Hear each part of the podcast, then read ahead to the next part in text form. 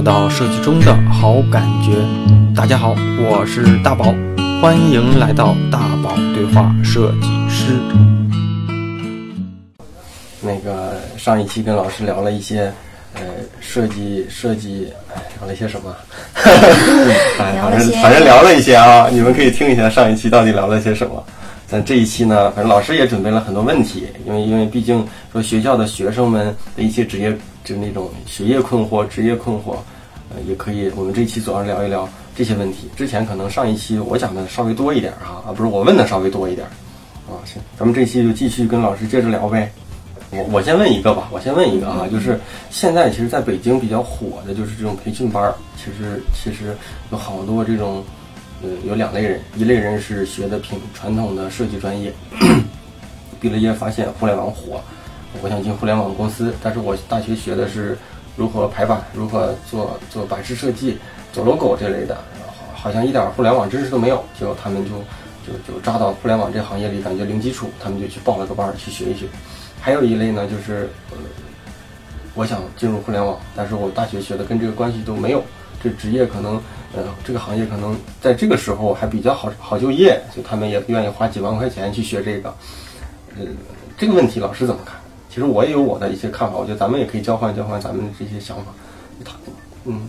其实每每一届的学生他都会啊出现这样的一波啊，就是说通过各种渠道和外面的这些培训培训机构嗯发生一些关系的这样的一些学生都会来咨询我啊，究竟是否应该参加这样的一类培训？嗯，其实呢，南京现在也有也有很多类似这样的互联网或者是啊网络公司的一些培训，嗯，然后这种公司呢啊，其实它与学生接触的目的并不单纯。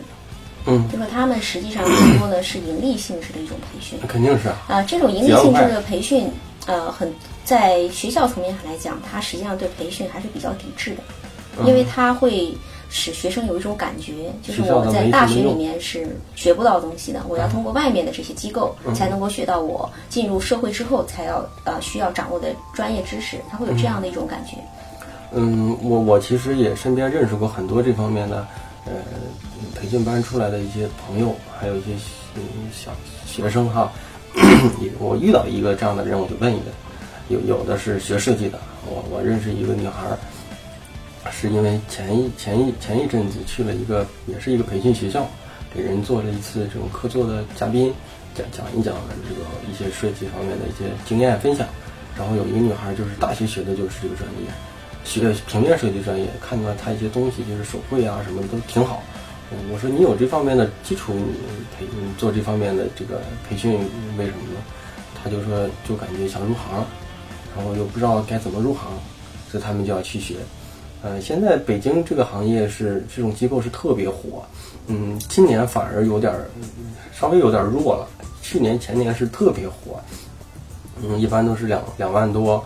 甚至更贵的，然后两三个月，呃，从零基础可以给你出来，呃，是这样的。然后南京是不是也有这方面的机构？非常的类似，就是大概是就是以万不起数的这样的一个培训费啊，然后的，周期大概也是在啊几个月到半年不等啊。然后那个像像像还有一一一种培训，就是一些。设计达人了，我有同事朋友都是这种，在这个领域里，在圈子里特别有名儿，他在网上有一定影响力，然后他就开课几千块钱，这样的话反而能跟这些所谓的大师们一对一，嗯嗯，价呃所谓的那个这种成本也下降了很多啊。还有一类就是，就是觉得这个行业，如果我不做设计，互联网设计师，我可能出来做个文员三四千四五千，我出来的话，在北京前几年出来就能。可能八九千甚至一万多都很正常，所以他们愿意投身到这块儿。然后好多人就是培完培训完之后，呃，可能觉得也问我，意思说有没有什么竞争力。我我当时也，反正我自己的观点是，如果你真有这种学习的欲望哈，本本身来说，呃，应该会有方法。其实也不用说。去去格外花这个钱去去去做这个，虽然我也跟一些 培训机构合作啊，不知道因为这会不会因为我这个一讲，我这钱没了啊？有了有，这这个还还。你认为这个培训它？但本质是嗯，其实需要通过这种形式来进行吗？还是说我学生可以？我觉得是分两类了，一类是这样的，呃，一类是如果你真正想入行，真正就是属于那种天生的设计师，我就想学这个。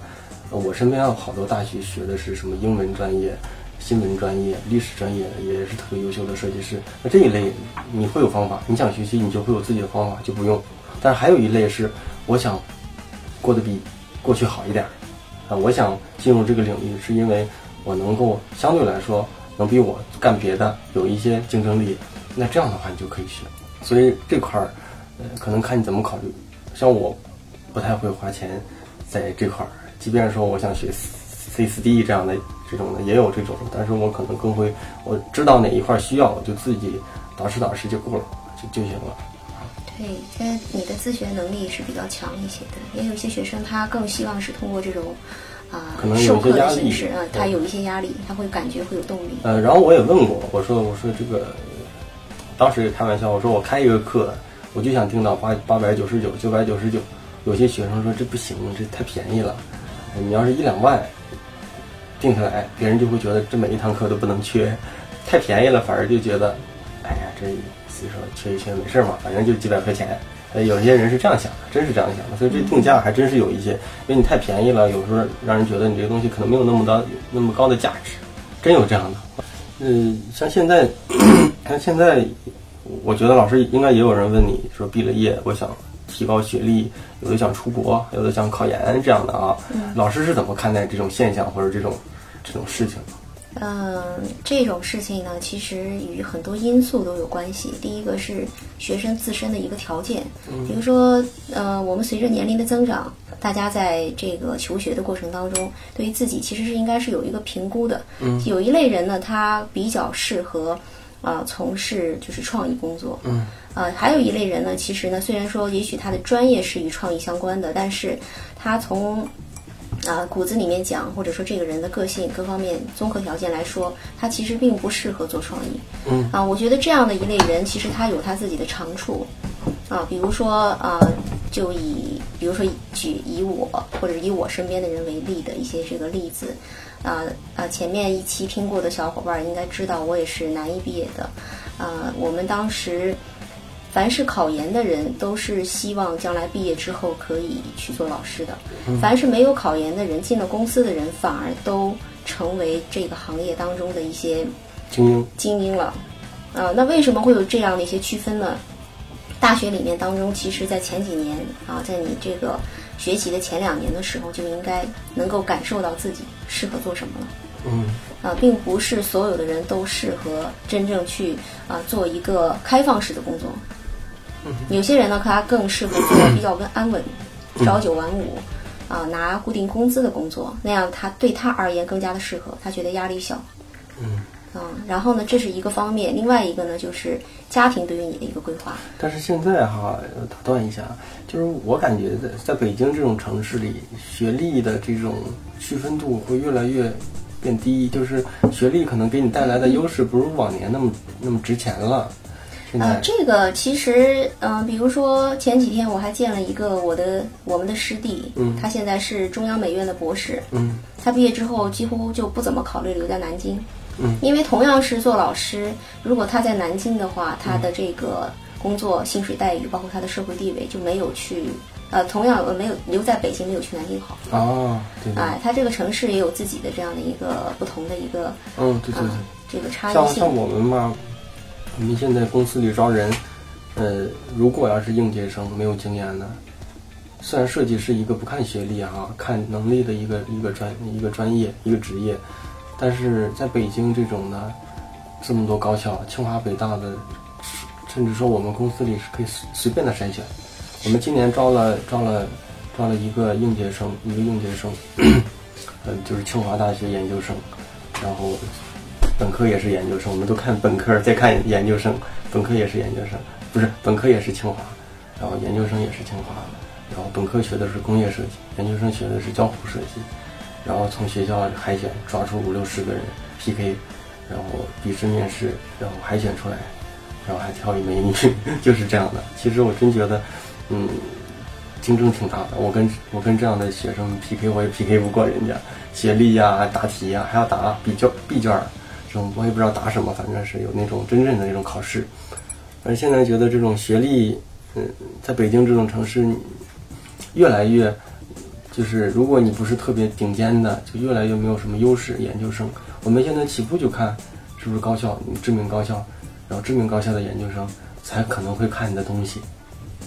所以现在挺难的，我觉得也挺难的。挺残酷的啊。嗯，尤其是我们同我们，尤其是现在这种交互设计师啊，然后用用户研究，现在像这种 BAT 里面都用用研嘛，基本上都是我们公司的用研都是海外留学背景的。嗯。然后交付设计师都是要研究生以上学历，当然海外背景优先。我们这几个同事里，有有清华的，有耶鲁大学，就这种的，然后英文也都挺好的，所以说。错，就是跟他们 PK，好多都 PK 不过吧。现在是压力是挺大，竞争这种压力，所以，嗯，哎呀，反正这种盲目的考研，我我感觉哈，是不是？如果其实还是看将来的职场规划吧。对于很多想好多人想做设计师，他还问我要不要考研。其实这块儿，呃，怎么讲？我我其实以前也想过，嗯嗯，可能考研的精力和这种花费的这种时间。不如去参加一些比赛。好多时候，你你有比赛，像百度也有十九岁进入百度，没上过大学的。个人擅长的领域是不同的，有的人读书他会比较强项一些。嗯，那可能他不适合进入设计公司。对，就像你说的，嗯，他嗯读书比较强，也许他不适合做设计。嗯，也是。那我这种的读书也挺强，但是考试可能不行，我考试就废了。啊，那你？嗯，谈一谈，就是你觉得你毕业这么多年，学校教的那些东西，现在对你真的有用吗？理论理论上来说哈，我觉得不光是不是咱们学校，应该大学生出来在设计这块出来，应该过去的东西都没什么用。嗯，然后我，嗯，我我现在回头想一想，大学给我带来的价值是，第一是我在大学的时候有幸获了一些奖，这个是有用的，这个真是有用的。那我觉得，如果你觉得学学校给你的这种平台，或者是学校本身不是很优秀，有点自卑，那奖项绝对是公平的。你只要肯花精力，就有机会获奖，那这个是有用的。再就是我回头回头想想，正因为大学不是那么优秀，所以让我在日后的工作里有这有了这么一个反弹的点，我就更不希望让人觉得，哎。我就偏希望说，我学校不行，我就要成。我是有一个这种比较倔的这种个性。我经常别人跟我说讲，哎，我这学校我就一个普通本科，那怎么了？那又如何？那所以有的时候想，现在想想，就是正因为可能学校没有给我那么多价值，让我更有机会，就希望反弹。我我不太会因为因为不行，所以我要是现在这样，而是因为不行，我非要这样。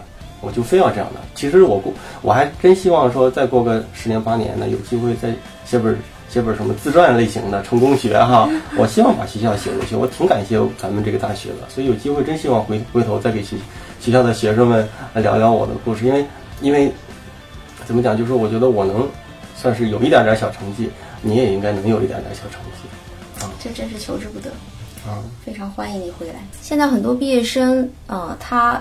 在毕业之后，对于学校都是一个，啊，尤其在毕业前几年的时候，对于学校的态度都是非常的啊反感的，就是他会认为学校没有给他应该给的东西，啊，都会是这样的一种心态。其实，如果要是这样想的话，那就是社会也没有给他应该给的东西，呃，不是给予，而是你自己争取。就像图书馆就摆在那儿，你不去看，他也永远不会给你价值。有有些人就是说，哎，我现在在一个小公司里，哎，也没有人人带，或者说。呃，这个领导意这个意思能力也不行，我这个进步也不大，但是我跟没有人教我东西。但是其实公司本质的价值是希望你给他创造价，但是他他却期待公司哎来教会他什么东西，这本身他的位置弄反了。学校也是这样的，就是嗯，你希望学校教你东西的前提是你希望要争取，你知道你要差点什么，所以你自然我觉得是你只要想学东西，他就能找到你相应的价值。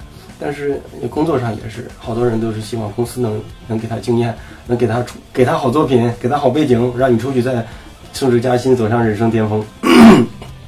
但是公公司是只希望你给他挣钱，给给公司创造价值。能不能给公司创造价值的前提，再把自己再把自己给给提升了，那是你自己的了。所以好多人工作了五六年，好像也只能在这种这种层次里混。但好多人工作了五六年，可能就会进到很好的公司里。这就是本身看问题的方式不一样，我感觉。是的，这个真是说到点子上了。嗯，你觉得像这个我们在教课的过程当中，比如说同样还是那些课程，嗯，我应该改的是我上课的一些内容呢，还是说这门课程本身的它的存在就是没有必要的？还是我授课的方法要变变一变呢？这也是随着这个互联网公司在这个往前发展的时候。我觉得哈，有有几点，我突然想起来了，我感觉是不是大学里可以，嗯，多一点的。呃，让让一些职业职业人士与这帮学生们交流，我觉得这一点是可以考虑考虑，因为呃，学生们会觉得，哎，老师说的是意思是这样的，真正的设计师可能就不是这样的，嗯，也可能是他们与这种一线的设计师们聊一聊，行业人跟他们分享分享，他们就会真真实的知道这个行业是这样的。我感觉这个学校可以考虑考虑，因为大一点的学校都有一些什么像你之前的这种什么客座教授啊。我觉得不用弄什么教授，就经常像我们企业之间也有团队之间和团队之间的交流。可能百度会来我们这儿讲一讲他们是怎么弄的，就是所谓的这种设计文化，他们在做这种产品用户体验是怎么考虑的。所以，所以学校里其实这块儿有点封闭了，本身说了教材什么的，相对来说就没有那么新。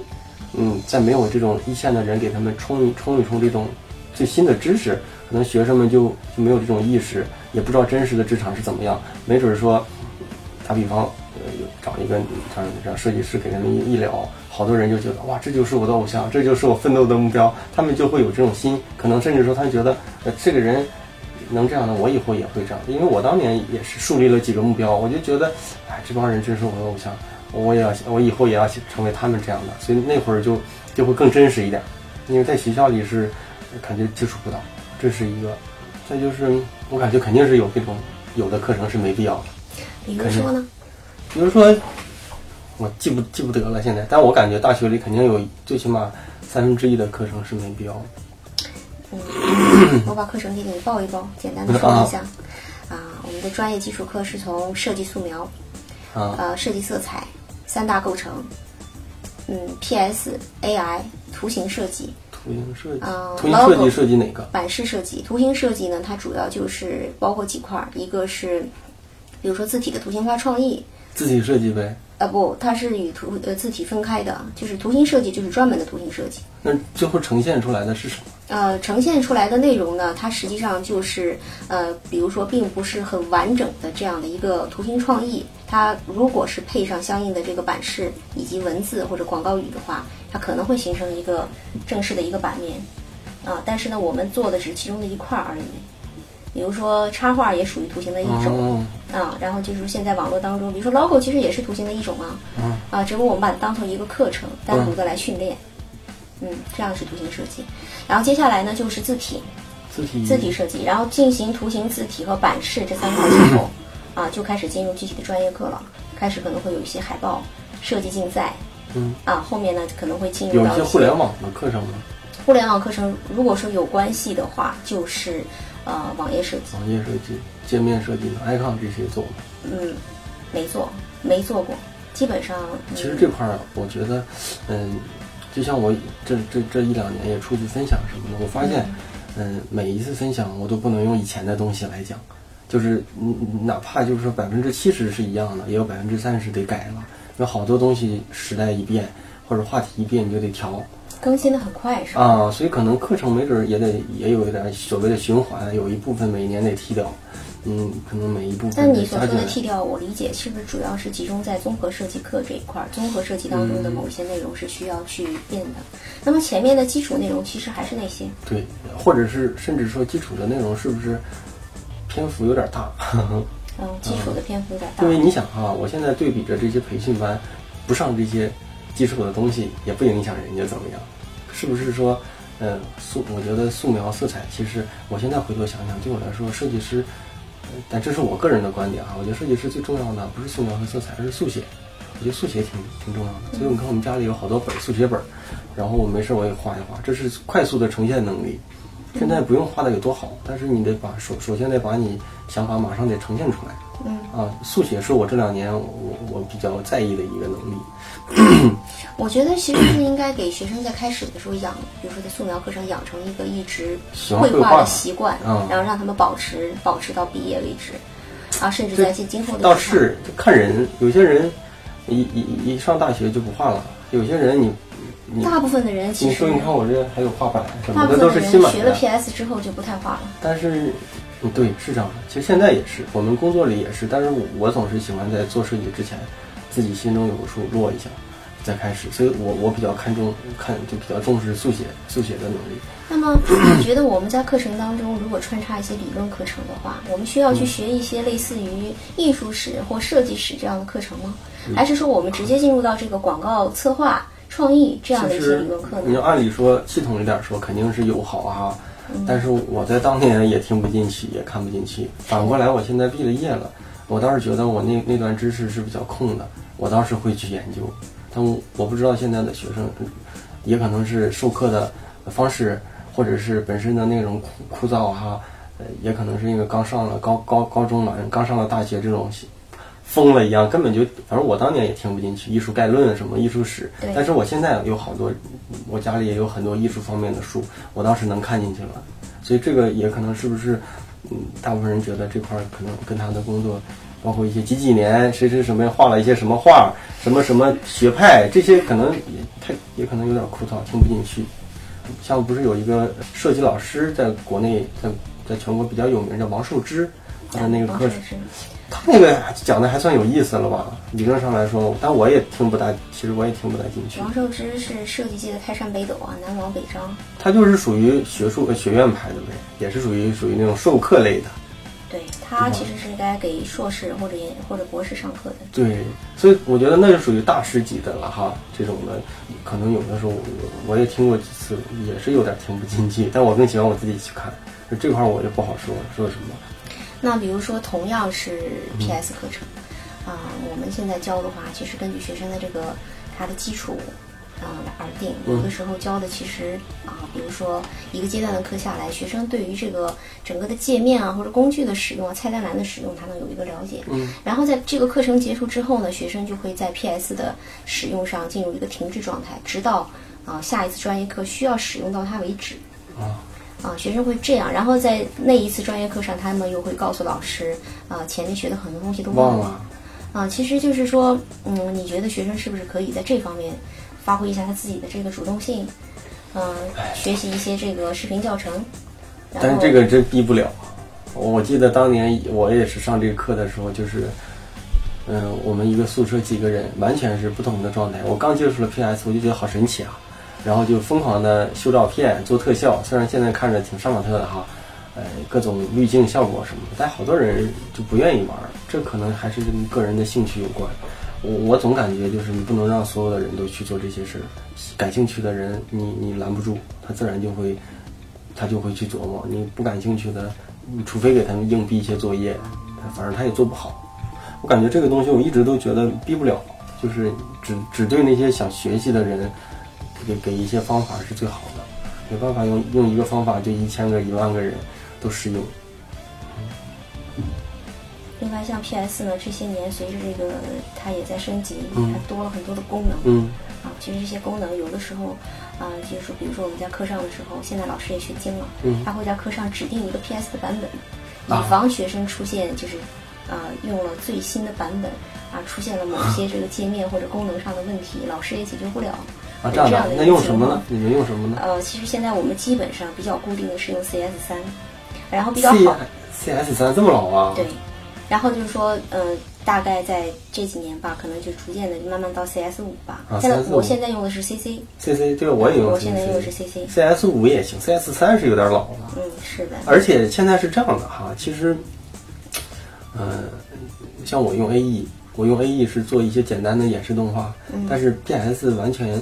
像 CC 什么的，完全就有这种功能，可以做出来时间轴动画、主帧动画，嗯，然后，呃，甚至说我好多同事用 PS 就可以做视频，还可以在 PS 里剪视频做做。其实有的时候工具能让咱们在做设计的时候省去不少时间，也可以能解决不少问题。其实还是用新一点的版本好，用新一点的版本好一点。但是三是有点老，反正是是有点老。但是我以前都是用，我现在看我这个，我是 CS 六，对，我是用 CS 六，但是公司里的是用 C 那个 C 那个 CC。然后我的软件包里面有，像包括现在有好多设计用这个 Sketch，嗯，交互设计师喜欢用那种这种视觉设计师也喜欢用。但是我现在的工作维度就是，嗯，产品线的设计比较少，所以 Sketch 用的也比较少。像南京的市场环境，应届生、本科呀、研究生这些，呃，市场的刚出来的薪资大概在多少？呃，基本上会在两千左右。这么低啊？非常低。哎呦我去！啊，其实比如说，真真是还不如一个服务员的工工资啊。嗯，其实你不好把这个北京跟南京的这个工资薪水去进行一个横向的比较，太难比较了。还说这个，我想起来了，我也可以聊聊。嗯，一毕业，我我我我就去了广州。呃，其实广州按照市场环境来说，不如北京、上海、深圳，可能不如现在的深圳这么好。但是我我是建议，呃，有勇气的学生们，尽可能的，如果有设计梦想的，那尽可能的出去看看。好多时候你可以这样的，即便你特别喜欢南京这个城市，也适合你先出去看看，回来再振兴这个城市的设计行业，真是这样的。因为，因为你可能你本身这辈子，如果你的努力能让你自己，打比方能达到一百分，但是南京刚开始的这种基础跟环境，你达到一百分的这种概率和时间可能就会特别长，甚至说，其实设计好多是因为你过往的经历，然后你过往的在在哪个平台上服务的客户。但是本身你这个市场可能没有 hold 不住这么大的客户，这么大的企业，所以你就可能本身就没有机会。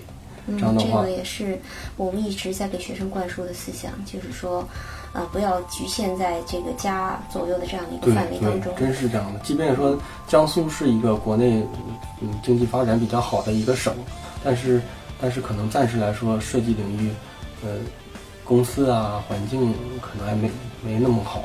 所以其实可以，我觉得如果你肯出去混个三年到五年，其实这样的话对你来说的成长是更大的。但是好多人，嗯，那北京就像北京，好多人天天在说北京，但是北京也给了你好多别人给不了你的这些这些外外在的这种资源，这也是没办法离开北京。但是是啊，你要就设计环境来讲，南京确实不是一个非常理想的一个设计环境。嗯，而且南京离上海也比较近，其实上海还真不错，有好多全国最好的广告公司都聚集在上海。据我所知，南京设计公司他们承接的很多业务都是从苏北来的。然后，如果是苏南一带，可能就会去上海。这是上海吗？上海完成他们的设计。如果说再往南，比如长江以南的一些地区，他们可能更多的就是去深圳或者是广州这样的一带。嗯，是这样的一个情形。对对对对，一般稍微有点钱的企业，肯定是喜欢找一线广告公司、找设计公司。这样的话，就看呗，北京北边的找北京，南边找深圳、广东，中间呢就去上海。其实是这样的。是的。然后好多一些小企业可能服务的，要不就是一些。线下的，要不就是一些，嗯，户外的印刷物料这样的，其实很难做到这种所谓的最最最顶层的设计设计的。所以大家如果要是觉得有一点设计理想，首先呢，把自己的目标定高一点。我当年就是我必须要进到这种公司里，大公司里，做梦我都在研究这块儿。因为当年还没有像微博、微信这样的，当年嗯，当年真没有，呃，国际创业公司的网站全是全球的那种网站，找不到邮箱，全是英文。然后呢，这些公司也不会有什么招聘，就是听说都是内推，嗯，也没有猎头。你要是现在反而更更容易了，你你就可以关注一些这些广告大师，对吧？这些创意总监的微博，甚至有个人的公众号，你所有的微博给他评论，我就不相信他不反映一下，对不对？有的时候就是这样引起别人的注意，甚至说你的哪哪哪个评论，甚至说，一个回复让人觉得对你有一些兴趣，这可能就是有有好多你海投带来不到的这种优势，啊，然后我当时就是把自己的目标定得比较高，我总觉得我不应该比他比他们差。其实，嗯，企业都喜欢找跟自己平台差不多的公司，这样比较安全。像 BAT 也喜欢找 BAT 的人，啊，像创业公司的人基本上找创业公司的人，今天去谈，明天就可以来，很少有那么多坎儿。但是你不是创业公司的，他可能考虑的因素就比较多，嗯。把自己的目标定高一点，然后尽可能的了解这个全责。是希望这个学设计的小朋友们也应该有一些魄力，嗯，不要把自己局限，因为好多人局限的太死。对，好多人觉得自己不能成为那样的人，但他又渴望成为有那样的收入，对吧？其实这都是对等的，包括你的努力程度。许多人改行的原因，因为他们始终是困在这样的一个局限性当中。但好多人他改行了，他也不见得混得特别好。改行了之后，他也许觉得压力就没有这么大了吧。嗯，反正我觉得做设计给我最大的、最大的一个感触就是得时刻保持思考，是时刻保持学习。然后，嗯，我我一直都觉得啊，这不是吹牛逼，我就觉得我应该未来能成点事业啊。现在可能是在路上，但我觉得现在什么都不是。三十岁刚开始嘛，呃，我真正开始做设计了，我就有这种感觉。但我觉得未来可能会成为，嗯，我自己心目中的那样的人。但是，呃。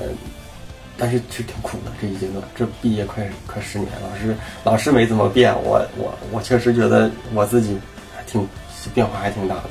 然后这是这这快到十年九年吧，八九年了，呃，时刻得学习。我真觉得越学习越发现自己挺无知的。然后跟我水平差不多或者比我牛的这些设计同行和前辈，基本上没有一个就是。敢敢放松下来的时刻都是在不停的在学习，其实这是我这几年感触比较大的，所以我一直觉得，嗯，以前是觉得努力的人就会有收获哈，但我现在发现就是，首先你得找对方向，如果你可能本身不适合干这个，就是那就别勉强自己，努力了可能也不一定有收获。第二是你找对了方向，你还得持续不断的努力才有机会，这是我这两年挺大的一个感触。我们公司里。嗯，比我有，我觉得我比较崇拜的一些人都是极度自律的人。嗯，昨天我们公司里有一个分享，是我们现在整个公司腾讯公司里最高级的一个总监，就是他是所有那个设计里面的最高级，比我高了三四级啊，特别牛逼。来腾讯十一年了，呃，整个那些分享我就不讲，讲到最后就是这个人呢，腾讯其实是十点钟、十点半、十点到十点半上班是一个正常上班时间。这个总监嗯，从来了腾讯到现在。是每天七点钟来上班的，然后他就说：“我为什么要每天起这么早呢？第一是我希望我的时间，嗯，不要用在路上拥堵；第二就是 我觉得这样的话，我每天的时间会长一点；第二就是，他说我会希望，嗯，他说当年老板跟他说，你自己来的早不行啊，你的团队来的都很晚呀，因为公司没有这个要求让你来那么早。他每天七点，因为七点到十点半，其实这三个来小时，我当时在腾讯深圳那会儿。”是也是基本上十点钟前后吧，那都还行的了。他说我我来的早，我自己可以觉得每天的时间更长一些，我对得起我自己。第二就是可能会对我的团队有一些正向的影响，即便说有一些人他不知道，呃，他可能也不会来这么早，但是他也最最起码我觉得我做到了，会就对潜移默化会有一些影响。十几年了都是这样的。他在努力的做一个榜样。所以我我我我都没做到，所以我佩服这样的人。所以好多人佩服我。我就一直说，比我牛的人都比我努力，这样的人真是这样的。整体来说，就是你要在某一个点上做到突破，做到比大部分人强。其实，其实现在这个，其实这个社会包括设计哈，其实挺容易成功的。就是我现在回头想一想，设计领域这么细分，呃，你是做平面设计，我是做平面设计的，你觉得咱俩没什么差差别哈？但是再反过来想，你擅长做 logo，呃，你擅长做排版，你擅长做字体。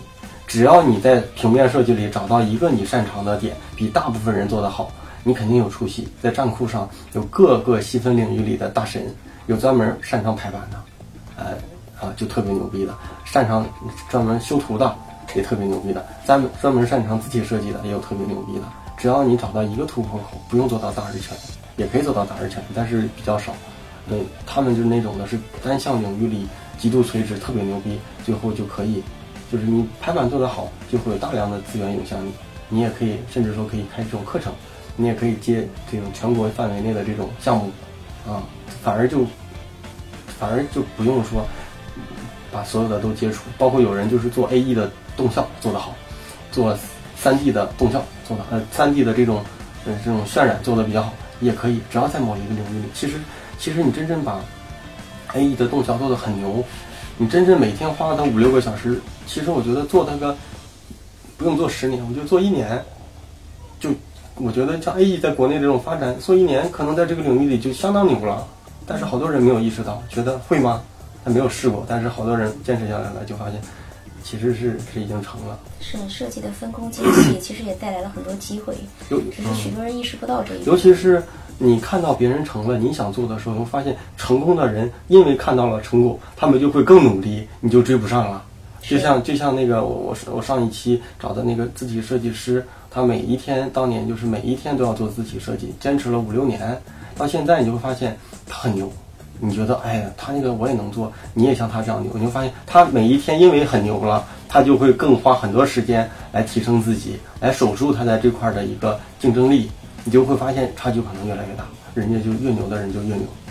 其实现在的社会也是意识到这一点了，比如说原来我们知道高校的这个划分有这个二幺幺，有七九八，嗯，现在呢叫双一流。双一流是什么？双一流的意思呢，其实就是说一流专业，一流专业，一流大学。原来呢，比如说像南艺这样的学校是没有办法进入二幺幺和七九八的，但是有了双一流之后，南艺的设计学院就能进双一流的学校，因为它在这一块极其的专和强。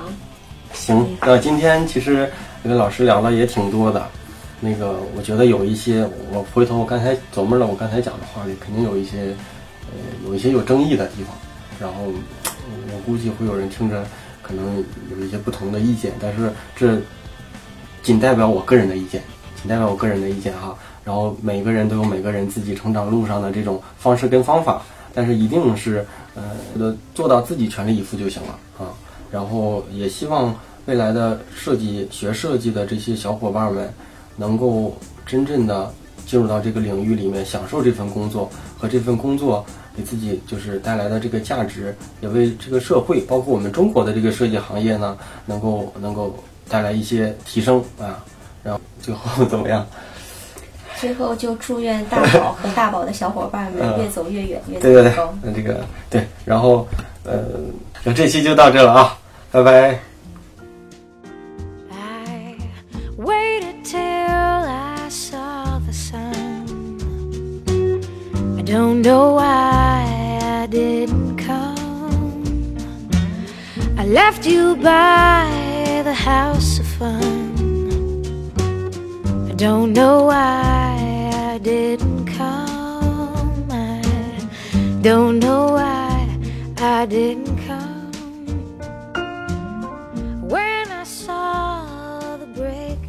知道我给讲些啥？哦，怎么开头呢？再想个开头。大家好，呃，咱们我是你们的老朋友大宝。我之前也琢磨着，后来也可能工作这块也比较忙，把这块给暂停了。那我可能对吧？这个间啊，你看有这把时间有点短啊。继续继续。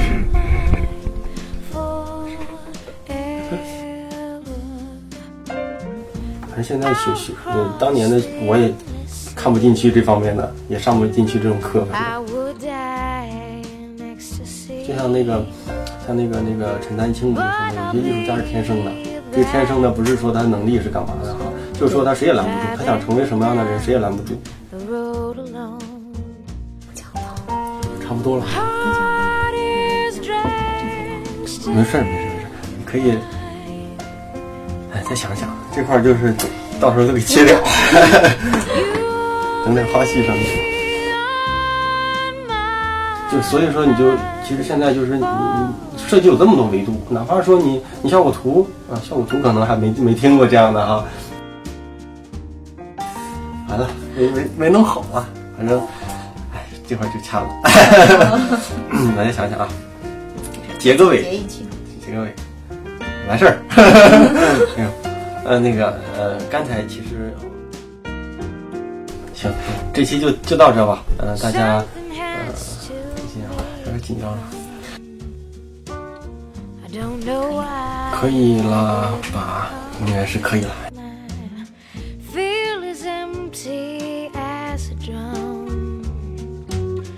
don't know why I didn't come. I don't know why I didn't come. I don't know why I didn't.